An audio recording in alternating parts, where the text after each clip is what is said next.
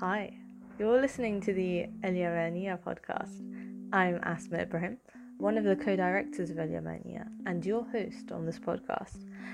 As a platform, we're focused on art, society, and culture, and so each month we'll be speaking to an exciting guest who will give us some insight into their particular field and their experience. And so, without further ado, welcome to our very first episode. Today, our theme is poetry, and we are chatting with the very lovely Amina Atiq. Hi guys, um, I'm really excited to be joining you all. Um, my name is Amina Atiq. Um, I go by the label a Yemeni Scouse writer, performance artist, and activist, and I also facilitate with young people and women um, across the region in Northwest. That is an impressive sort of portfolio for your introduction, and there's a, there's a lot to kind of pick at there. But I suppose we'll kind of start with um, I think you've mentioned you have a love of, you had a love of storytelling from a young age, and how has that sort of fed into what you do now? Well, I, I I've only started like sharing this, but um, I started only speaking from nearly the age of five to six. It's not very clear because my mother said I always said a few words there and then, but I didn't speak. I was quite mute as a child, and this is why I'm probably dyslexic now because of um slow learning development. However, as you can tell, I can now speak for the whole of England. um, but um, it did come. I think it's it sparked from that, you know, from a very early age of um, observation. You know, I wasn't playing with a lot of children, as my mother said. I was very observant, and I animals were my best friends, especially kittens. So my mum said that became a big part of my my personality, my character, um, and I think honestly, you know, I'm very I am very philosophical. As you can say, I can't pronounce most of the words. but um I think it did spark from that age. Um because from the age of one to four, you know, it's the most important part of any child's development. So um and if you look at what makes a poet is being observant, being patient, being able to like mute yourself from the world being or but but yet being part of it. Um, and when I grew up, um, you know, I saw a lot of injustices in terms of Islamophobia, racism in the UK, and it became so apparent that I was very passionate about it because a lot of my friends, even though we didn't know what racism looked like, because as soon as you go into secondary school, this is when it began it begins because you come out of your own communities. And I remember saying to my friends, it feels wrong. I don't know what the words mean, but I know that it feels wrong. And this is a 12 year old girl. And I think this is the idea of where poetry began is this idea of writing to make things make sense. Um, and yeah, so that's where definitely where my kind of inspiration and activism in poetry began. That's so powerful, you know, writing things down to make them make sense. And I think, you know, there's there's a lot of truth to that, right? When you've kind of got a muddle in your head, when you put, you know, put pen to paper, it really changes things. And um, I suppose it gives you a way to kind of logically work through them and try to understand them. Um, so, so at what age did you write start writing, and, and what were you writing? Were you writing poetry or per, or prose, or did that sort of come later? Um, I was writing mainly like um poetry, but in in, in a very rhythmic way. So people might call it rap. um, but um, because my brother he he also had uh, Tourette's um at a young age. Um, so when he starts rapping, it just disappears, and I'm like, wow. So I really enjoyed the rhythm. So my brother would beatbox, and I would like make words to it. So our house is it's very a create a creative um household. Um, but um, I would say, I mean, I've got a box in my bedroom where I've got poems on scraps of paper, writing in a highlighter or a gel pen. Do you remember them gel pens with the glitter? And that's what I used to write my poems in. You know, any pen that I found, it didn't have to be a black pen, it didn't have to be in, you know, really nice handwriting. I wrote in orange highlighters. And I think looking back, and this is why I tell people never throw your poetry, never throw your writing, because you're gonna honestly, when I read them now, I'm like, wow, like at the age of 13, I was talking about justice, you know, bringing change to the world. I thought I was going to be the next superhero. But then when you grow up older, you realize superheroes don't exist in that format. um, but you know, it it it just shows you the development in terms of how you how you think at a very young age and and where you see yourself today as a poet. Um, and and this is something that I really want to highlight. Poetry is not paper on on it's not pen on paper. It's not just that. Poetry is oral.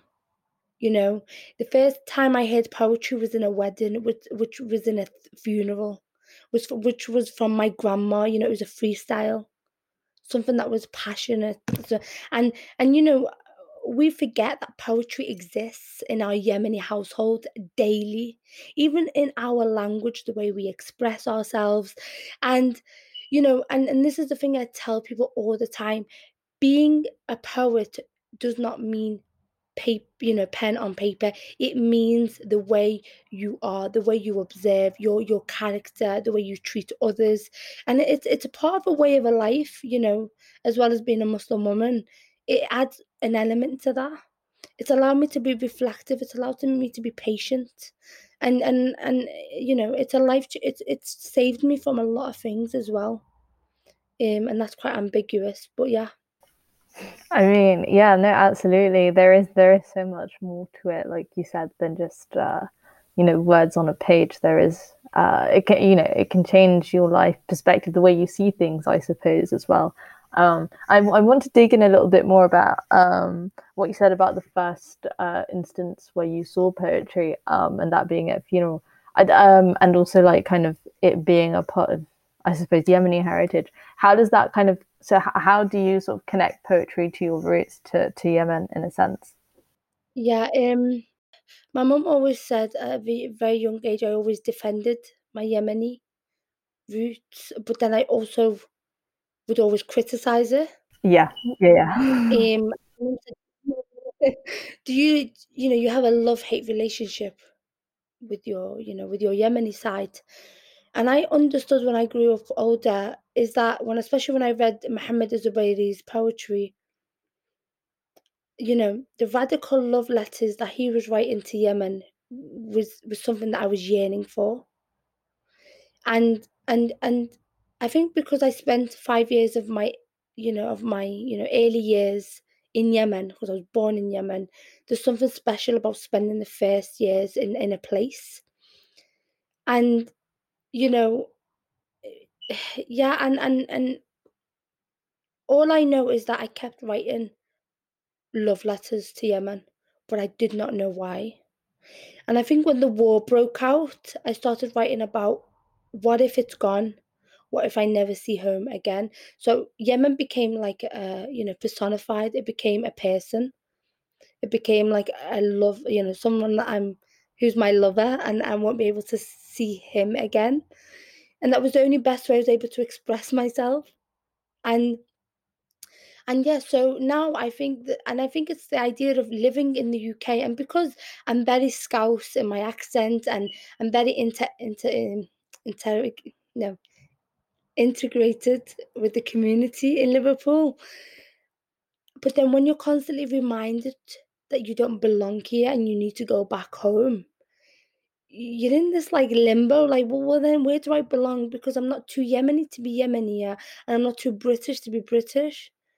And then it's like, but I love both of you.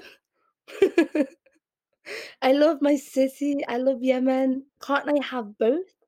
And it was only until I did my TEDx talk in Liverpool, I said, I said, you know, I can have my homeland and my heartland, and I do not need to sacrifice one for the other.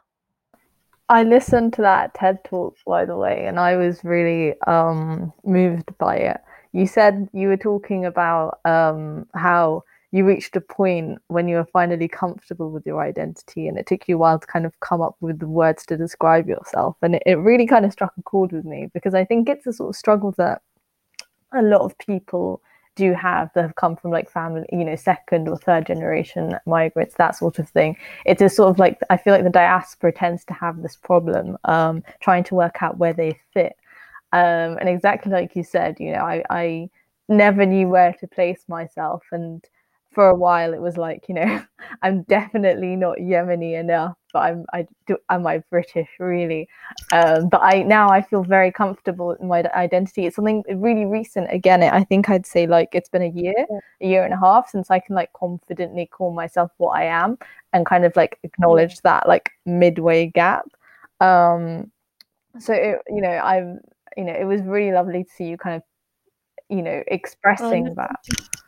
Um, how, how do you feel? Sorry.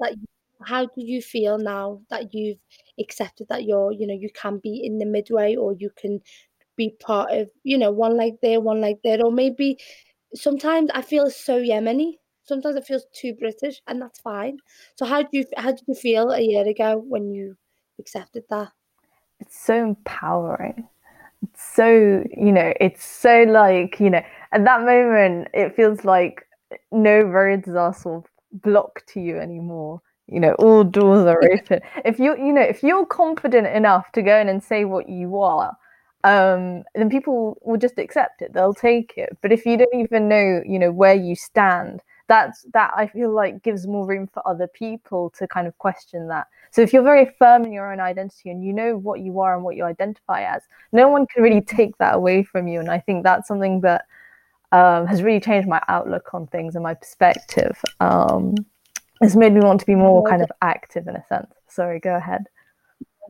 No, no, definitely. Uh, like you said, it's empowering. And I hope our listeners today, you know, it's something that you find yourself. I can't, we, we can't tell you, you know, call yourself Yemeni British or Yemeni or Yemeni Scouse or Yemeni Welsh or Yemeni Irish or Yemeni American. You have to choose that. Like you have to, like, take like I am McTenna. I accept that and I feel comfortable with that. And um, you know, and when you do, like I, I don't I say Yemeni Scouse then British.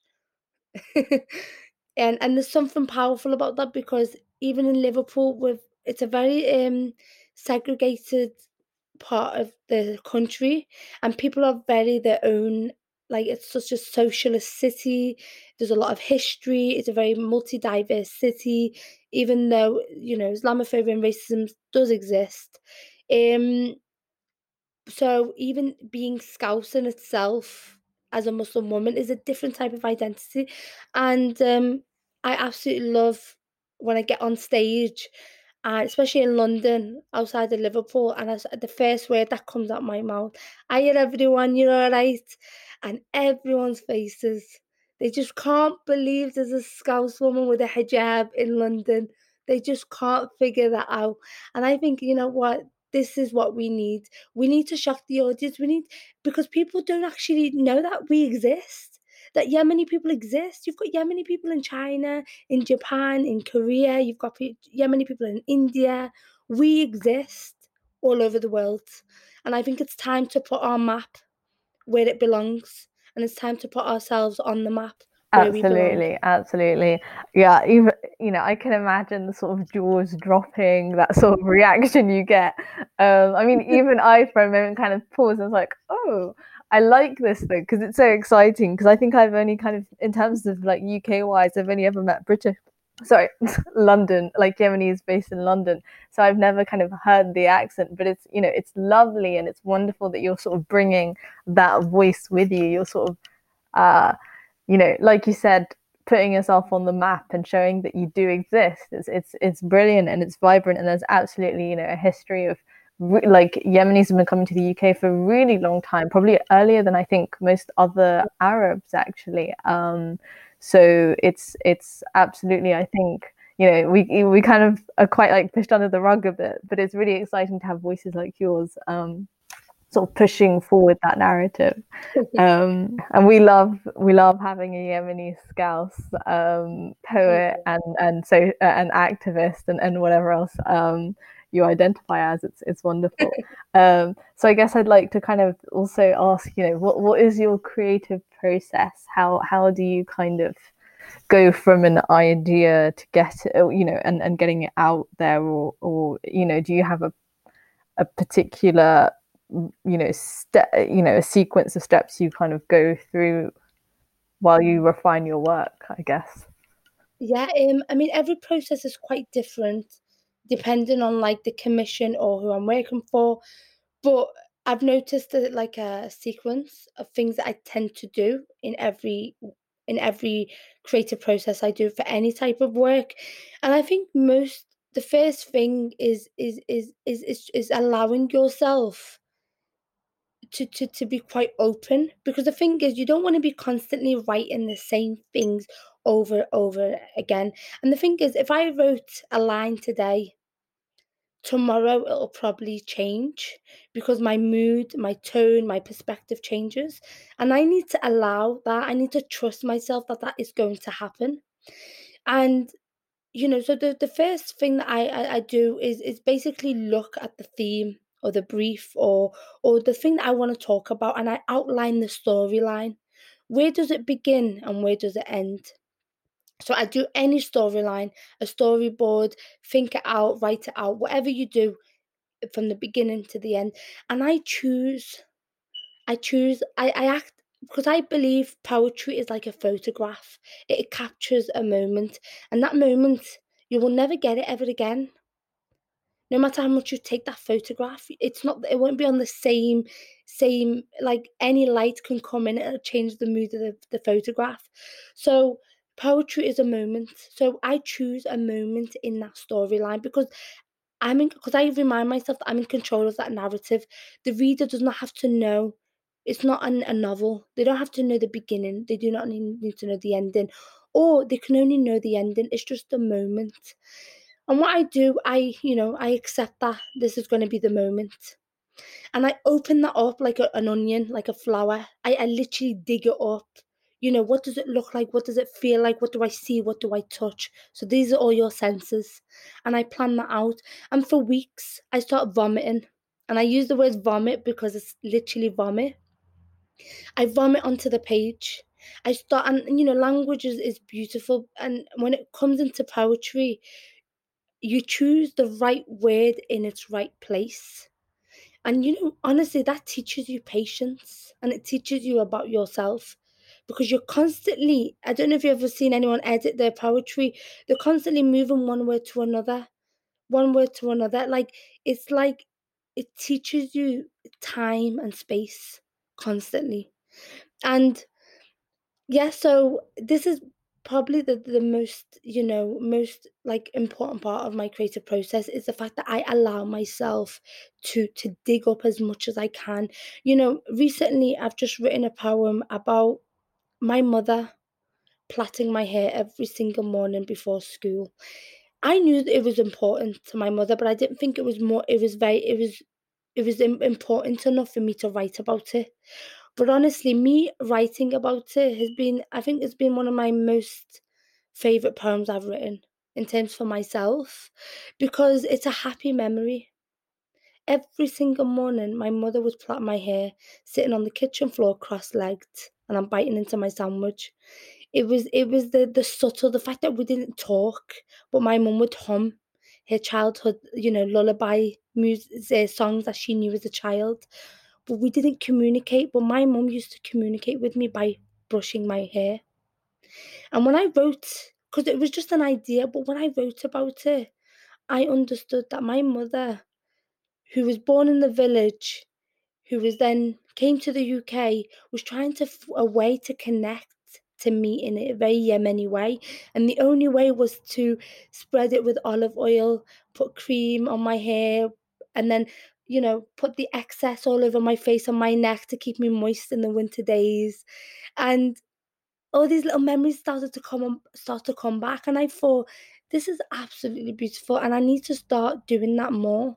Is actually unravel- unraveling memories that I have not that are unheard of, but yet so important.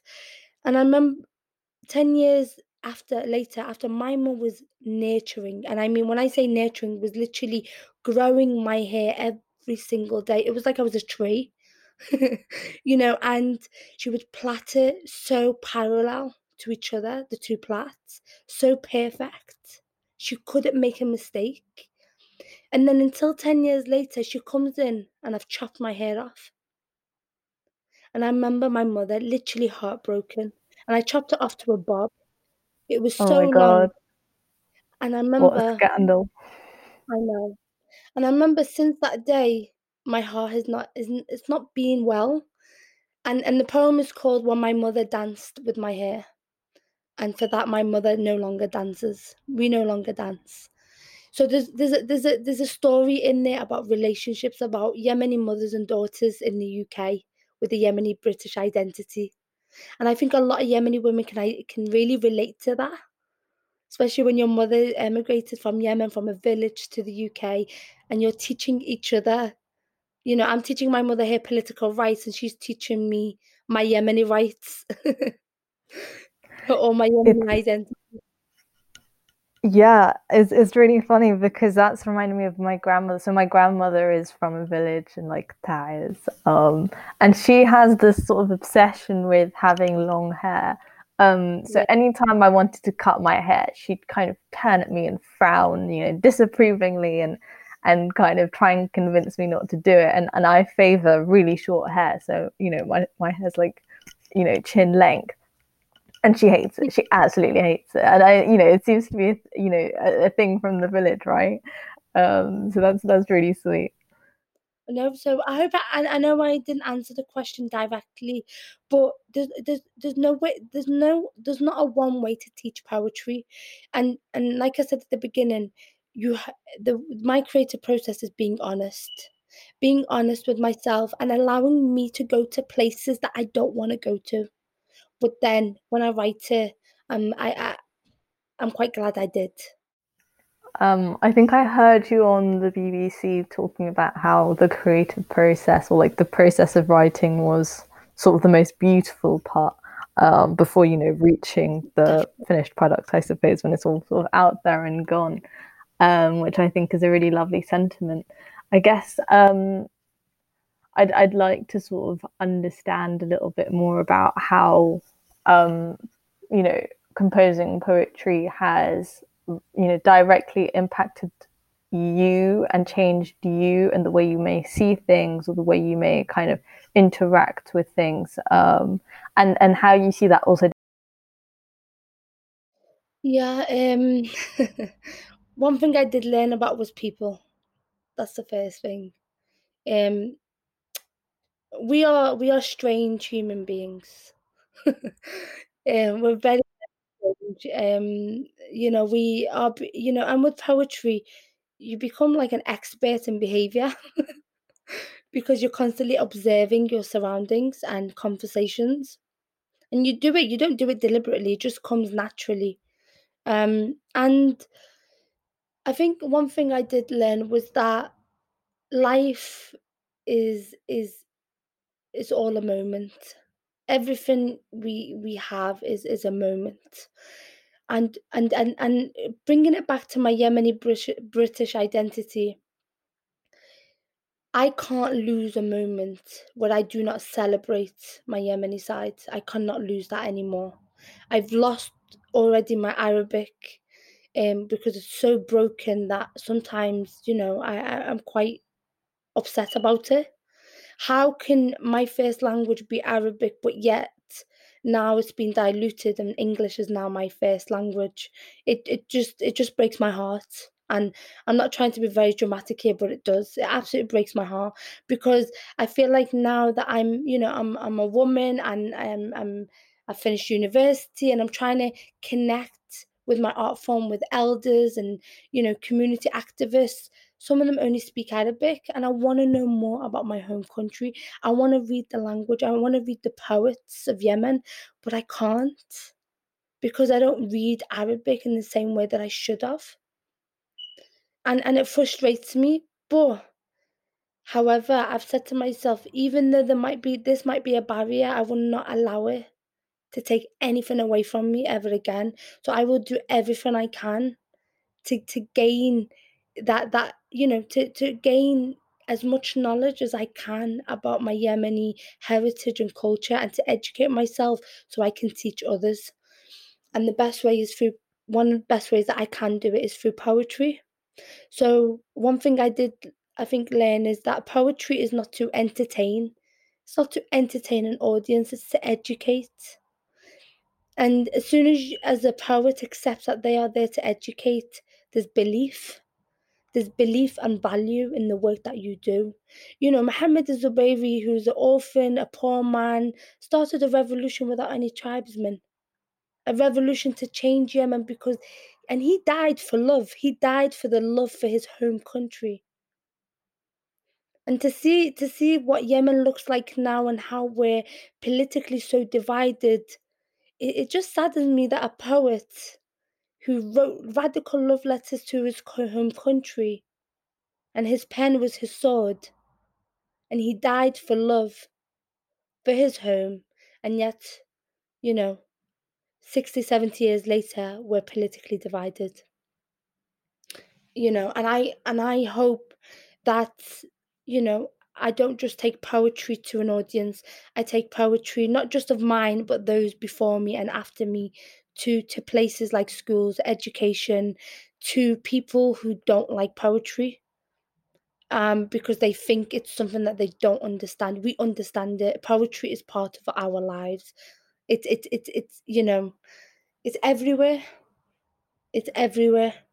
And um yeah so i think this is probably my where i probably want to head towards is bringing um poetry into cultural and educational spaces that's that's really exciting um I think what you said about struggling with language is definitely, I think, a, um, a struggle that many people relate to. Um, when you end up, you know, spending all your time or growing up uh, in the West or wherever else it is, um, it's really easy for, to lose the Arabic. Um, but like you said, the important thing is to not let it be a barrier.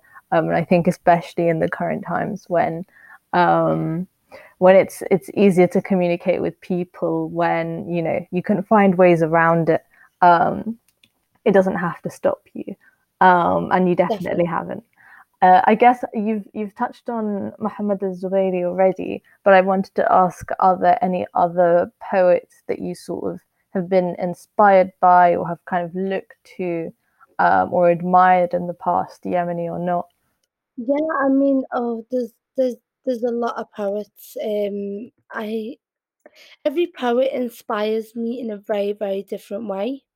Like even British poets, you know, like Simon Armitage, older poets like you know Carol Ann Duffy or T.S. Eliot, all of them have played a, a part of in in me. Even though sometimes I read the poetry and I think I can't really relate to it because it it's part of their British identity. But yeah, I I can because I'm also British, you know, and I've been part of this society. So honestly, the, and this is the thing, um, and I'm gonna be quite honest. Um, growing up, you know, in school, reading poetry, you know, uh, in poetry, especially in GCSE or A level, you either had, you know, Black American or Black British poets, and then you had just a minority of like Asian poets and then the rest were white British, white American. Um, so really, I, I didn't know where to put myself because I'm not Asian, I'm not black, I'm not you know English or white. So where do I place myself in that? And and it was only until I read Muhammad Zubayri, I was like, oh my god, like this is this is the poetry that I want to read every day. Um. So yeah, so there's so many that I can list, but I think Muhammad Zubayri has definitely played because the thing is, reading other poets' work should have an impact on your work. And I think all the poets that I've read have always had an impact, a little there and a little there. But I think Muhammad Zubayri has changed me as a person as well, and has changed my work 360 degrees. I wouldn't have been able to write about my mother and you know, the poem My Mother Danced with My Hair and had the confidence to write that because and to value it enough that it can become a poet a poem. It was only until I read um Muhammad Zubayr's poem because you know, he made me like, you know, appreciate my Yemeni identity. And I think reading all the poets in GCSE and A levels and those around me, um, they just didn't fully do it. I just couldn't relate a hundred percent. Even though the work is amazing and very talented, and a lot of my friends are very successful poets, um, there's nothing like reading someone from from your home country, like I said before, who's writing radical love letters to the home that you yearn for. I think you have thoroughly convinced anyone that is listening that they should be reading Muhammad Az-Zubairi like oh. right now. Um. Especially time and current, like it will. I hope that we get to reread his work because I think it will. It will I just hope so. I mean, I I do live in this poetry bubble world sometimes, but I hope that it, you know, if we bring his poetry to the table, it might actually bring Yemen to peace. I mean, I don't know if I'm being too ambiguous here. I mean, it's a bold statement for sure. Um, or ambitious. Sorry. yeah, it's you know worth considering. You know the the power of literature, the power of words um, and poetry um, you know they've they've done amazing and great things before so why you know why not here as well i've just heard that you've done a couple of other things um, which i thought we could briefly touch on. Um, you've you co-wrote a play i believe. What was that like?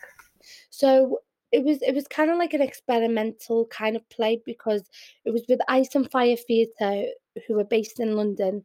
And um, they write you know a lot of their work is on like radical theatre, writing about theatre, like shows that don't we don't really get in the mainstream spaces. So when they approached me, they um, when Christine, the director, approached me, she wanted to find a female Yemeni writer. And, you know, every single day she'd ask me certain questions about, you know, life growing up as a Yemeni. And obviously, this was 2018. I, I haven't yet really understood my Yemeni Scouse or Yemeni British ide- identity. I was still writing to an audience I didn't want to write to, or I, you know, I was still didn't really understand myself really as a writer. So I was really answering the questions very cliche. And Christine was part of of my creative development i will say and my creative process because she allowed me to answer questions that no one would really an- ask me and when we got halfway through the development um, because it was experimental we didn't know what it looked like and I, and I love stuff like this because it allows you to do things that you know because six months later i'm literally you know rehearsing to be an actor and i'm like oh my god i've never I've never acted on a stage. so, but it allowed me to do that. Um, and we'll get to that. So, halfway through the process, I suggested to Christine, I said, why don't we get a writer from Yemen who can become part of the play? And you know, Christine obviously was open to that because it was experimental between me and her. And um, we contacted a few writers, and because it was at a time of war, it also made me understand what writers and artists are going through and the eh, people in the creative industry in Yemen, how they've lost their jobs. They were the first to lose their jobs. And I remember one guy said to me, who was the videographer for the comedy show, he said to me, Amina, nobody watches comedy shows in war. And that struck me because I was like, I learned throughout the development of the play, I learned also about the war in Yemen and the impact it had on individual people's life on people's lives individually.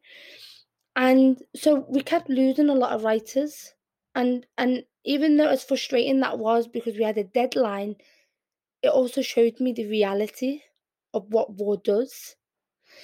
And then until once um, a guy messaged me on Facebook and on my profile picture, I have a mic on my and I, it looks like I'm singing, but I'm not.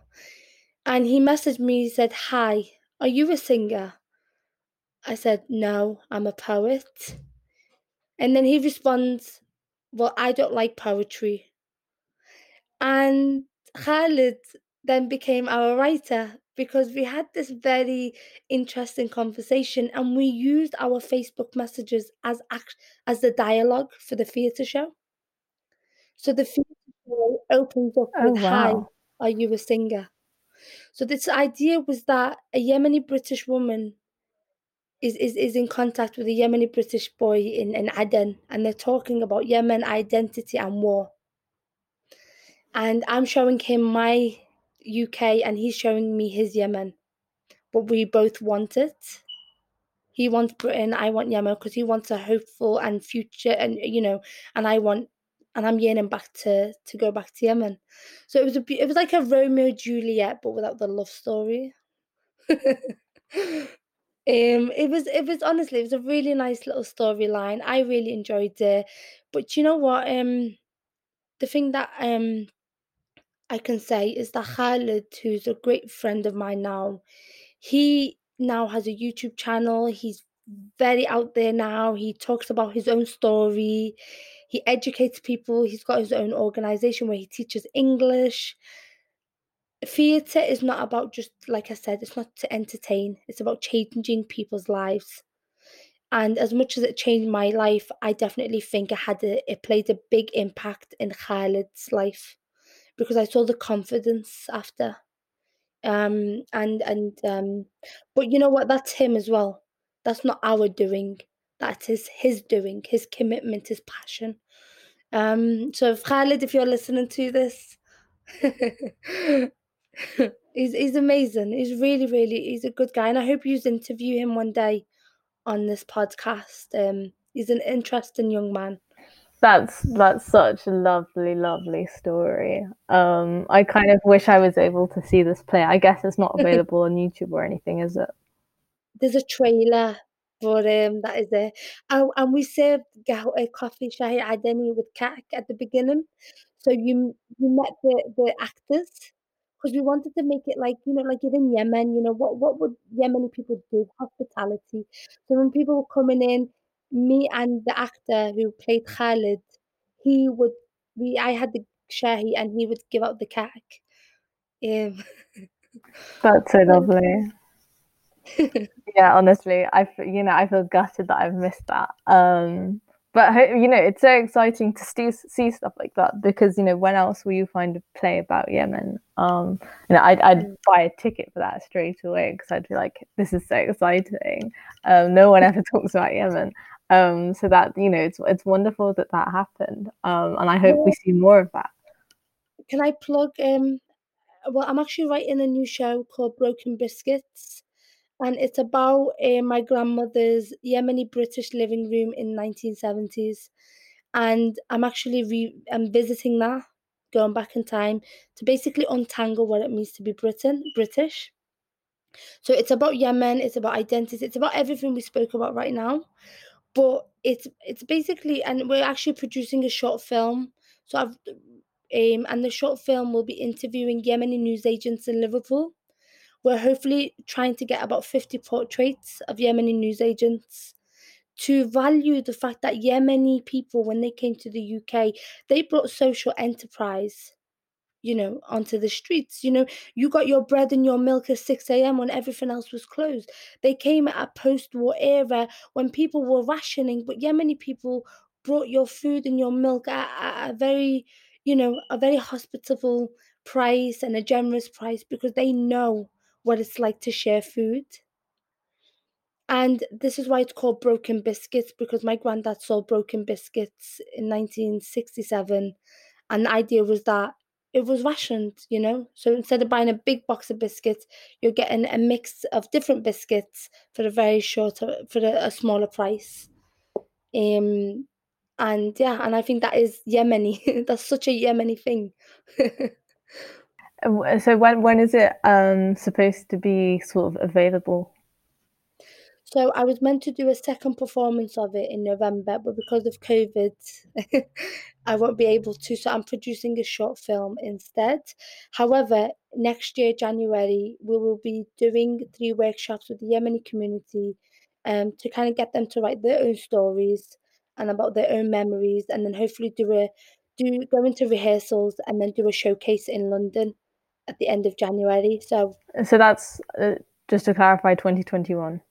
Yeah, 2021. Um, but it's just a small showcase. Um, obviously with COVID, everything's been delayed. So, mm. we're gonna take a moment and we're in this together, aren't we? Yeah, no, absolutely. Um, well, it's really exciting that you know there's there's more to look forward to. Um, and, and you know, feel free to plug as much as you like. Um, yeah, I I can't wait to see that when it comes out. Um, I guess like we are slowly coming to a close. Um, one thing I wanted to ask was would you be willing to recite one of your pieces for our audience? Oh gosh, yes. Um, I will do one that I just finished recently. Um, so this is called Backbencher, and um, this is this is about young Yemeni men who came in the 80s or who were brought up in the 80s at a time when football became their hope and their glory. um, and this is basically my father. Um, but um, there's definitely something about identity here. Um, so this is called a backbencher. I saw my father cry for the first time. He gave birth to the city to remind me home is sketched across his belly. The sirens did not stop yelling and he kept on running. And this will never be his game to play. And my father spat the city out of his mouth, chanting her anthem in his foreign tongue. The red flag is the only song he knew.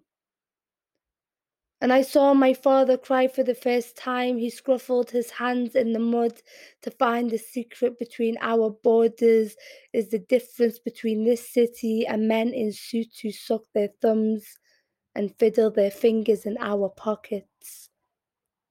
And young men like my father, black curly hair, brown eyes, mocha skin, curled their tongues in their political lingo. They sat on back benches and learnt to watch from a distance and I saw my father cry for the first time. He cradled the city in his arms, waiting to be loved. But all he knew that this glory does not belong to people like him. And the red flag is the only song he knew when and when my father died of a heartbreak, he told me to never give up. For no first love kills with a dagger. Thank you. That was lovely. Thank you so much for sharing that. Um, I guess uh, was you know this is the moment if you wanted to share anything else with the audience, you can kind of go for it. Um, I just want to say, especially to the Yemeni um, artists and creatives, the beginners, professionals, please let's collaborate. Um, I see now that I'm on social media a lot more, and I see I've I've seen a lot of Yemeni people, but I feel like we're doing everything alone. Let's join forces, despite our political differences or our cultural ideas. Let's create art together. You know, we do exist, and we've existed long way before many many other you know cultural practices or culture you know heri- you know our heritage is, is so old um and yet we're, we're quite invisible. So please, let's become visible. Let's represent our identity, our cultural identity. Let's represent our art, our voices, and um, let's challenge each other and inspire each other. Um, let's go to places that we've never been before. Let's revisit them. And um, but the main thing I think I just want to say is let, let's do it together. Yemen needs us. Um, and and when we're segregated in, in any form, it will not help us or Yemen. And remember, this is also not just our future, but the future of our of our children and our grandchildren who will who will also carry that Yemeni identity. What a beautiful message. Thank you so much for sharing it with us. Well, I guess that brings us to the end of our first episode. Thank you so much for joining us. We hope you enjoyed it. Keep an eye out for future episodes. Until then, ma salama.